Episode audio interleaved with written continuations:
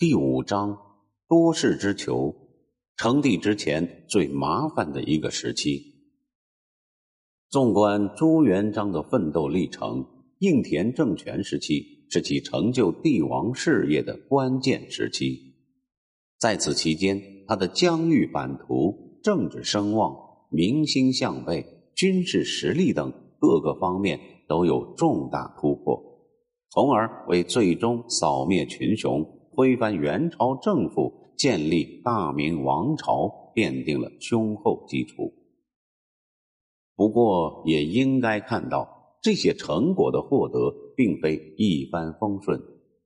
在此期间，由于利益的冲突，西面的陈友谅、东面的张士诚已经由友军演变成直接的对手，双方兵戎相见，相互攻伐。北面的小明王也在元朝政府和张士诚的联合打击之下全军覆没，应田政权一度赖以庇护的新月性屏障彻底不复存在。